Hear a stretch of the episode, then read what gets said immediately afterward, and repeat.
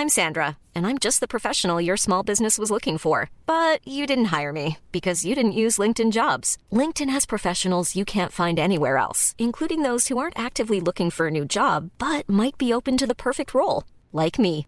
In a given month, over 70% of LinkedIn users don't visit other leading job sites. So if you're not looking on LinkedIn, you'll miss out on great candidates like Sandra. Start hiring professionals like a professional. Post your free job on linkedin.com/people today. Trying to grab all the groceries in one trip? Oof, not how you would have done that. You know sometimes less is more. Like when you drive less and save with the USAA annual mileage discount. USAA, get a quote today.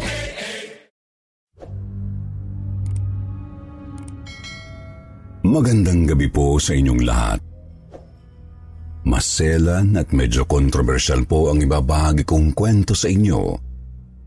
Kaya sana, itago niyo na lang ako sa pangalang Marites. Naalala ko pa noong dalaga pa ako. Nakatira pa kami noon sa Masbate. Talamak ang chismis sa lugar namin. Aminado ako na isa ako sa palaging pinagkukunan ng chismis ng mga taga sa amin. Kilala kasi akong Mosang. May isang babae na nagngangalang Celeste na laging laman ng chismis. Paano ba naman kasi, Sir Jupiter? Sa lahat ng tao sa amin, siya lang ang tila mailap sa mga tao. Napaka-weirdo niya at kapag kakausapin, palaging mapungay ang mata at laging wala sa sarili. Hinala ko nga noon sa kanya ay isa siyang mangkukulam. Isang beses kasi habang ako ay papauwi, napadaan ako sa kanyang bahay. Hindi ko naman po sinasadyang mapasilip sa loob ng bahay niya. Nakita ko siya na may sinindihang maraming kandila doon kahit hindi naman po brown out. Noong mga sandaling iyon, hindi ko alam kung bakit ako kinabahan. Dali-dali akong umalis at nang makasalubong ko ang mga kapwa ko chismosa, agad kong sinabi sa kanila ang nakita ko. Tulad ng inaasahan, parang sakit na mabilis na kumalat ang chismis sa aming lugar. Nang dahil sa sinabi ko ay natuon ang atensyon ng lahat kay Celeste. Maraming mga mata ang nagbantay sa kanya sa pag-aakalang siya ay isa talagang mangkukulam. Nahiya na ring lumabas ng bahay si Celeste, maging ang mga kapatid na kasama niya sa bahay ay nadamay din sa chismis. Noong panahon na yon, hindi ako nagsisisi na ginawa ko ang bagay na yon. Para kasi sa akin, kung sakali mang mangkukulam si Celeste, dapat na mapaalis siya sa lugar namin bago pa niya kami tuluyang saktan. Lumipas ang mga araw ay nakasagap ako ng balita na pinuntahan ng barangay si Celeste. Kinausap siya tungkol sa kumakalat na balita na siya ay isang mangkukulam. Siyempre, itatanggi ni Celeste ang paratang na yun. Tuwang-tuwa ang mga chismosa noon dahil unti-unti nang nagkakaroon ng progreso ang chismisan namin. Sinabihan na kasi ni Kapitan si Celeste na umalis. Kaya totoo man o hindi, kailangan nilang lumipat ng titirhan para maiwasan ang takutan at chismisan. Pabor sa mga chismosa ang barangay noon Ninong ko rin kasi si Kapitan, kaya tuloy ang lalakas ng loob namin at wala kaming pakialam kung ano ang magiging resulta ng ginagawa namin. Sa paglipas ng mga araw ay nagmatigas si Celeste. Hindi sila umaalis ng bahay. Nanatili sila kahit na marami nang nagnanais na mapalayas sila. Isang beses palihim akong sumilip ulit sa tapat ng bahay nila. Gabi na noon, Sir Jupiter. Habang sumisipat ako, ay narinig kong nagsalita sa likuran ko si Celeste. Hindi ko naman gaanong nakikita ang mukha niya dahil sa dilim. Alam kong galit siyang nakatingin sa akin. Hindi ko na lang sana papansinin pero bigla siyang nagsalita.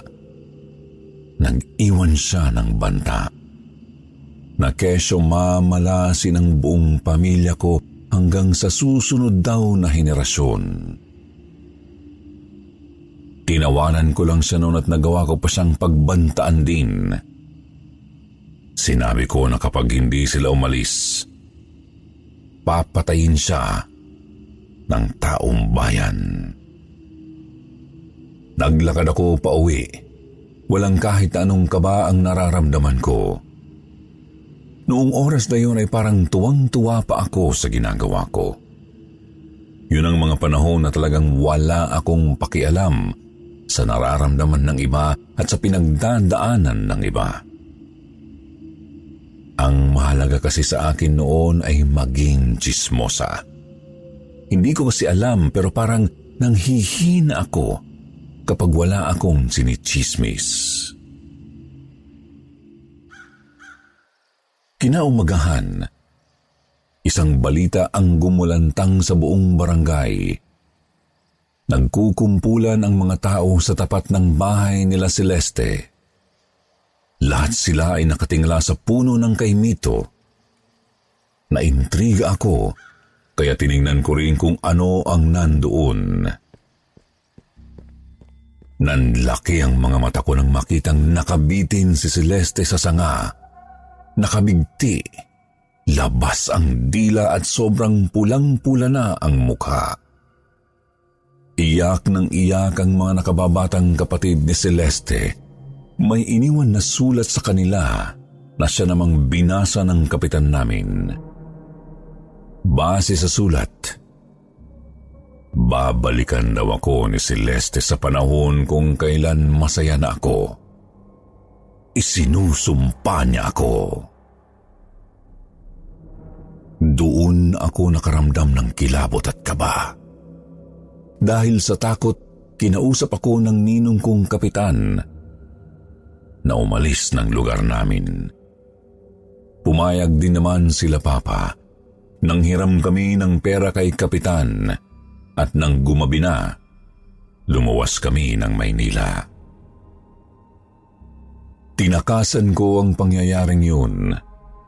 Pakiramdam ko kasi ako ang responsable sa pagkamatay ni Celeste.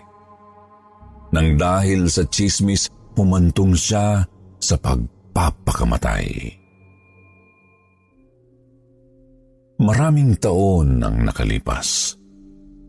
2015 nang talagang sumigla ang pamumuhay ko.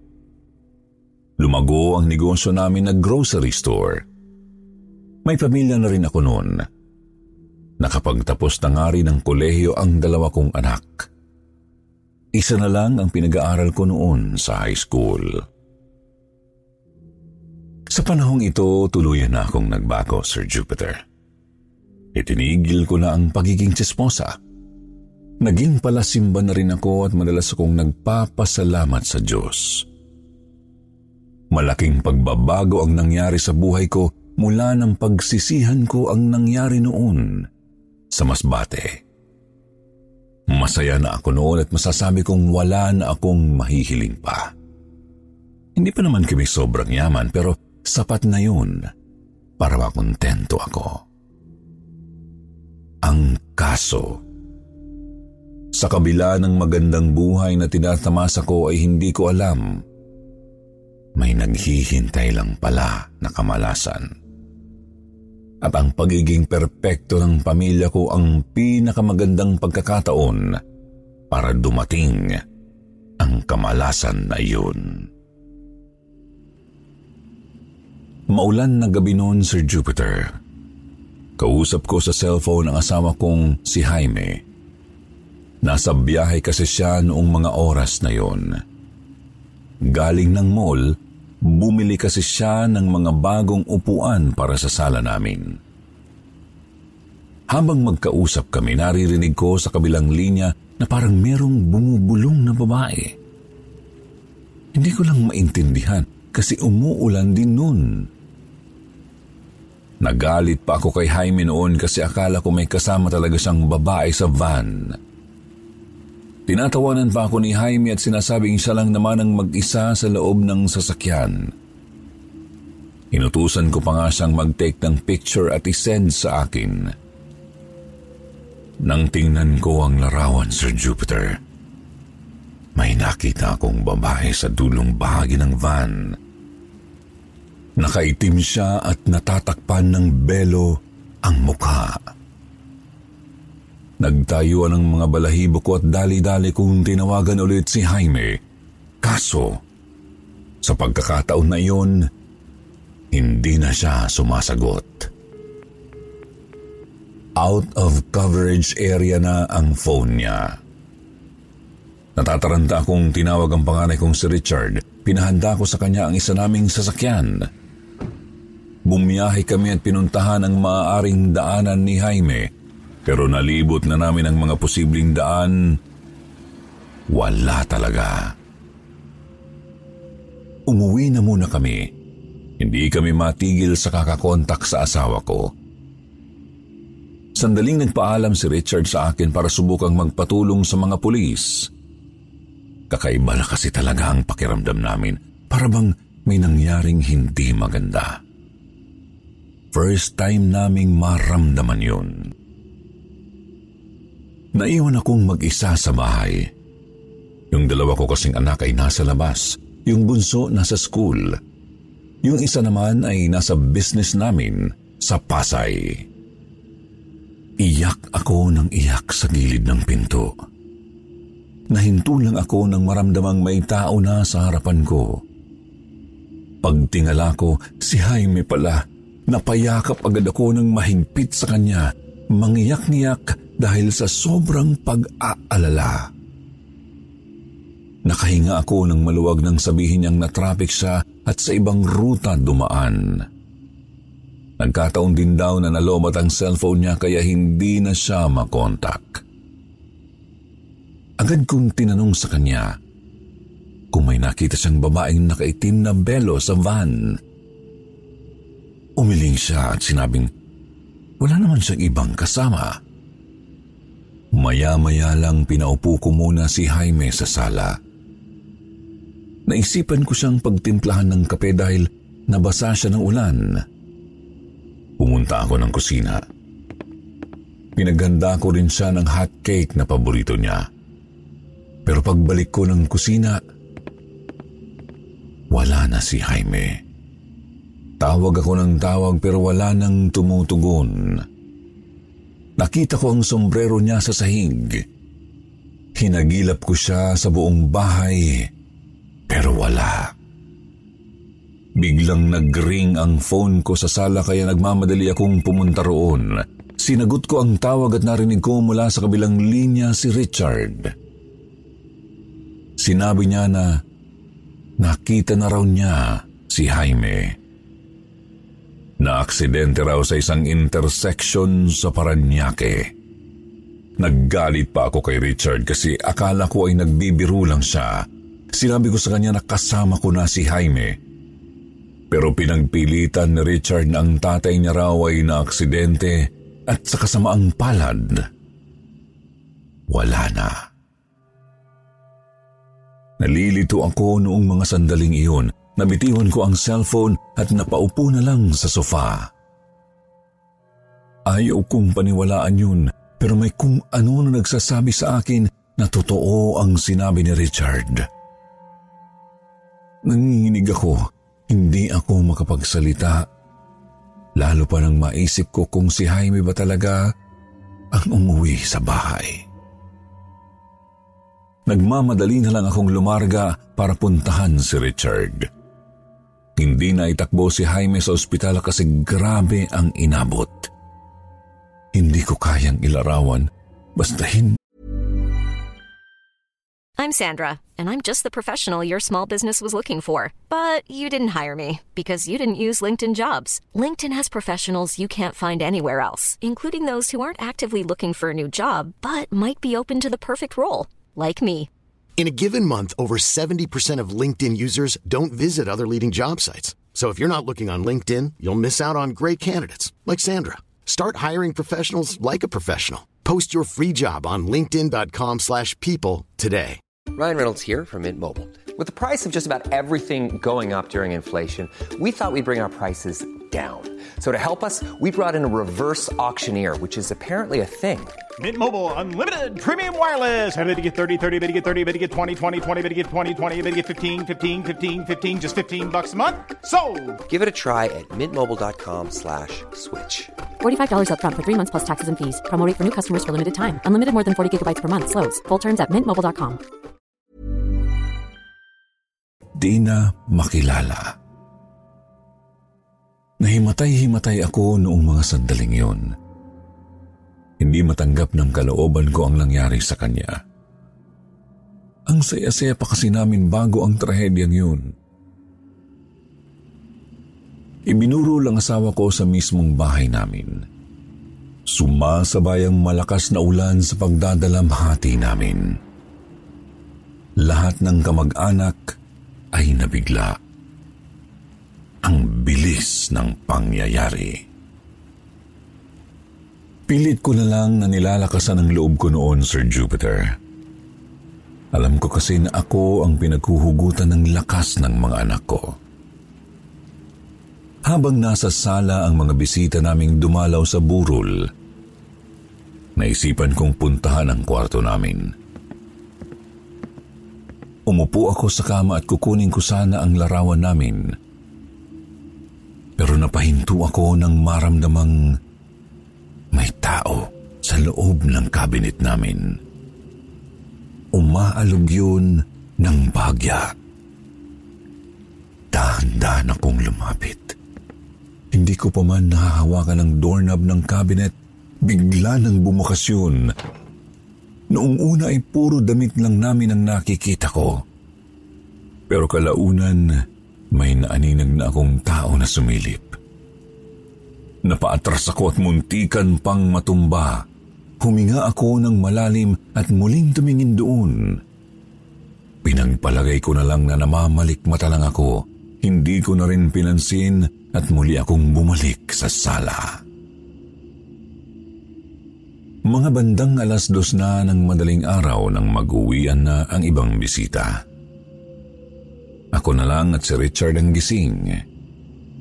Pinagpahinga ko na muna siya dahil pagod na pagod na sa maghapon. Samantala nagising naman ang bunso ko na si Kimi. Lumapit siya sa akin at tinatanong kung may bisita daw ba kaming babae na naka-black. Tapos nakabelo. Nakita niya raw kasi nasa banyo ayaw umalis at nakaharap lang daw sa pader. Nagtayuan agad ang mga balahibo ko. Dali-dali akong pumunta doon.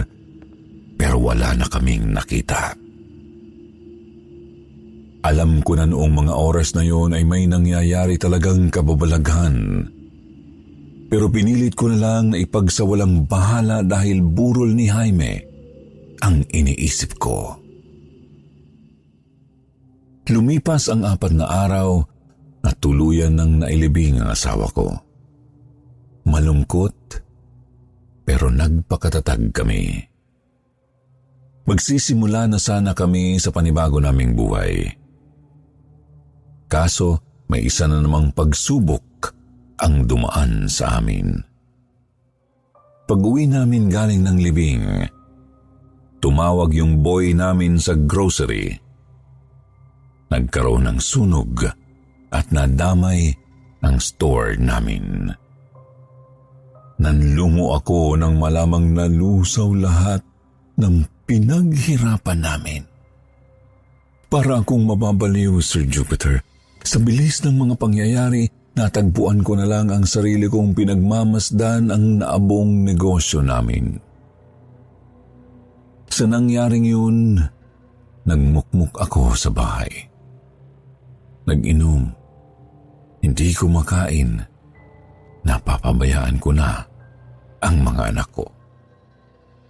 Ganun lang ang sistema ko hanggang sa di ko namamalayan na unti-unti na pala kaming nalulubog. Nabaon na sa utang ang anak kong si Terence. Sinubukan niya kasing buhayin ang negosyo namin pero hindi niya rin kinaya. Si Richard naman, iniwan ng kasintahan. Si Kimi, sunod-sunod ang mga bayarin sa school at nabuntis pa ng hindi niya kilalang lalaki sa inuman. Sa mga pangyayaring yun ay laging nagpapakita sa akin ang babaeng nakaitim na belo. Kung minsan pa nga ay tumatawa siya at parang natutuwa siya sa paghihirap na dinadanas ko. Buong akala ko ay natapos na ang kamalasan namin nang mawala ang negosyo pero isa na namang pangyayari ang sumubok sa pamilya namin. Kakagaling ko lang ng simbahan noon. Nagsimba ako para ipagdasal si Kimi. Hindi na kasi siya pumapasok dahil sa kahihiyan ng pagbubuntis niya. Pag uwi ko ng bahay, napakatahimik. Malayong malayo sa masayang pamilya noon. Pumunta ako sa kusina nang marinig kong may tao doon. Akala ko noong una si Kimi.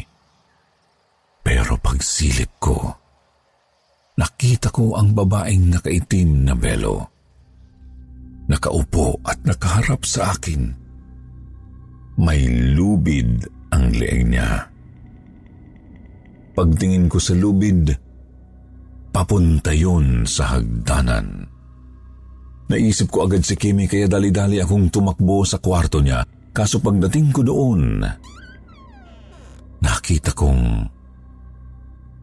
nakabigti na rin siya sa kisame.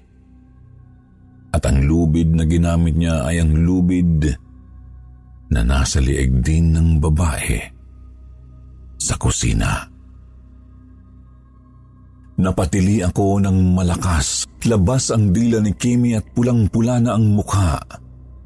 Biglang bumalik sa alaala ko si Celeste. Ganon na ganon ang nangyari noon. Habang pinagmamasdan ko ang anak kong si Kimi narinig kong may mga yabag ng paa. Huminto yun sa likuran ko. Hindi na ako humarap dahil kita ko ang anino ng babae mula sa likuran. At doon, nawalan na lang ako ng malay. Paggising ko, nasa gilid ko na si Richard. Umiiling at naiiyak. Sabi niya, wala na raw si Kimi, pati yung baby sa tiyan niya. Hagulgul na lang ako ng iyak. Walang paglagyan ang sakit sa kalooban ko. Sinisisi ko ang Diyos sa mga kamalasang nangyari sa buhay ko. Nawalan ako ng tiwala sa Kanya. Kasi kung totoo siya, hindi niya hahayaang mamatay si Kimi at ang asawa kong si Jaime. Hindi niya hahayaang malusaw ng ganoon na lang ang pinaghirapan naming negosyo. Hindi ko na pinaburol si Kimi, pinakremate ko na agad. Hindi ko na kasi kaya pang makita si Kimi na nasa loob ng ataul. Nang medyo matauhan ay naisip ko si Celeste. Malakas ang hinala ko na siya ang may kagagawan ng lahat ng kamalasan ko sa buhay. Dahil yun sa sumpa na iniwan niya bago siya mawala sa mundong ibabaw. Pinagtapat ko na sa dalawang anak ko ang mga dahilan na nakikita kung bakit kami minamalas. Naintindihan naman nila ako. Naisipan pa nga na Richard na pumunta kami ng Masbate para humingi ng tawad kay Celeste. Hindi na kami nagsayang ng oras. Lumarga agad kami papuntang Masbate.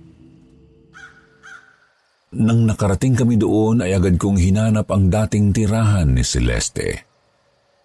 Kaso, wala na ang bahay nila roon. Pero nahanap namin ang isa sa kapatid ni Celeste na tawagin na lang nating Rolly. Sinamahan kami ni Rolly sa lugar kung saan nakalibing si Celeste. Nadatnan namin ang puntod niya sa gilid ng bangin. Wala siyang maayos na libingan. Sila Rolly lang at mga kapatid nito ang gumawa ng puntod. Kinausap ko si Celeste sa puntod niya. Humingi ako ng tawad sa lahat ng nagawa ko sa kanya noon. Aminado naman kasi ako na kung hindi ko siya chinismis, hindi naman mangyayari ang lahat ng iyon. Hiningi na rin namin ang tulong ni Rolly, pero maging siya hindi niya alam kung paano maaalis ang sumpa. Ang natitira na lang daw na paraan ay pagsisihan ko ang lahat ng kasalanan ko. Matapos naming pumunta sa puntod ni Celeste, Isinama kami ni Rolly sa bahay nila. Nakwento niya sa amin na kahit wala na ang kanilang ate, palagi raw yung nagpapakita sa kanila at sinasabing unti-unti nang nakukuha ang hustisya. Palagay ko lahat ng kamalasan sa buhay ko ay pinaparating ni Celeste sa mga kapatid niya. Bago kami umalis ng Masbate, Nag-aalay muna kami ng padasal para kay Celeste. Napatawad na ako ng mga kapatid niya. Dalangin ko noon na sana ay mapatawad na rin niya ako. Pag-uwi namin ni Richard sa bahay ay naramdaman ko ang aliwalas. Kahit puno ng kalungkutan ang bahay, ay gumaan ang aura mula nang humingi ako ng tawad sa puntod ni Celeste. Ilang araw na naging normal ang buhay namin. Tumagal ng halos anim na buwan, pero walang nangyayaring kamalasan sa amin. Sa katunayan, unti-unti na kaming nakakabangon mula sa pagkalugmok. May isang kakilala na tumulong sa amin para muling maitayo ang nasira naming negosyo. Nakahanap na rin ng panibagong minamahal ang anak kong si Richard. Habang si Terence naman ay naging abala na ulit sa munti naming negosyo. Buong akala ko nga noon ay unti-unti na rin kaming makakabangon. Umasa ako na pinatawad na ako ni Celeste ng tuluyan. Kaso makalipas lang din ang isang buwan, Nagulat na lang ako sa balitang sinend sa akin ng kumare ko. Si Terence binaril ng isa sa mga pinagkakautangan niya. Sinubukan siyang itakbo sa ospital ng mga nakakita pero hindi na siya umabot ng buhay. Tinadtad ng bala si Terence sa katawan.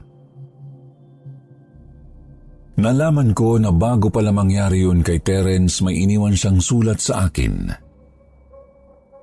Ang sabi niya may nagpapakita raw sa kanyang babae na nakasuot ng itim na belo. Nagtataka ako noon kung bakit pa rin niya kami ginugulo. Nagkamali kami ng akala na nasa maayos na ang lahat, na makakapamuhay na kami ulit ng matiwasay. Mga kakwentong takipsilim na nakikinig ngayon. Ano kaya sa palagay ninyo ang maaari kong gawin para tuluyan akong mapatawad ni Celeste? Para tuluyan na siyang matahimik at mawala na rin sa buhay namin. Hanggang sa puntong ito kasi nanganganib pa rin ang buhay namin ni Richard. Kung may alam kayo na maaari kong gawin, pwede kayong magbigay ng suggestion at handa akong magbasa sa inyong mga sasabihin. Hanggang dito na lamang po mga kakwentong takip silim. Marami pong salamat sa inyong lahat. Sa bumubuo ng channel na ito at sa inyo rin po, Sir Jupiter. Mag-iingat po tayo palagi. Magandang gabi.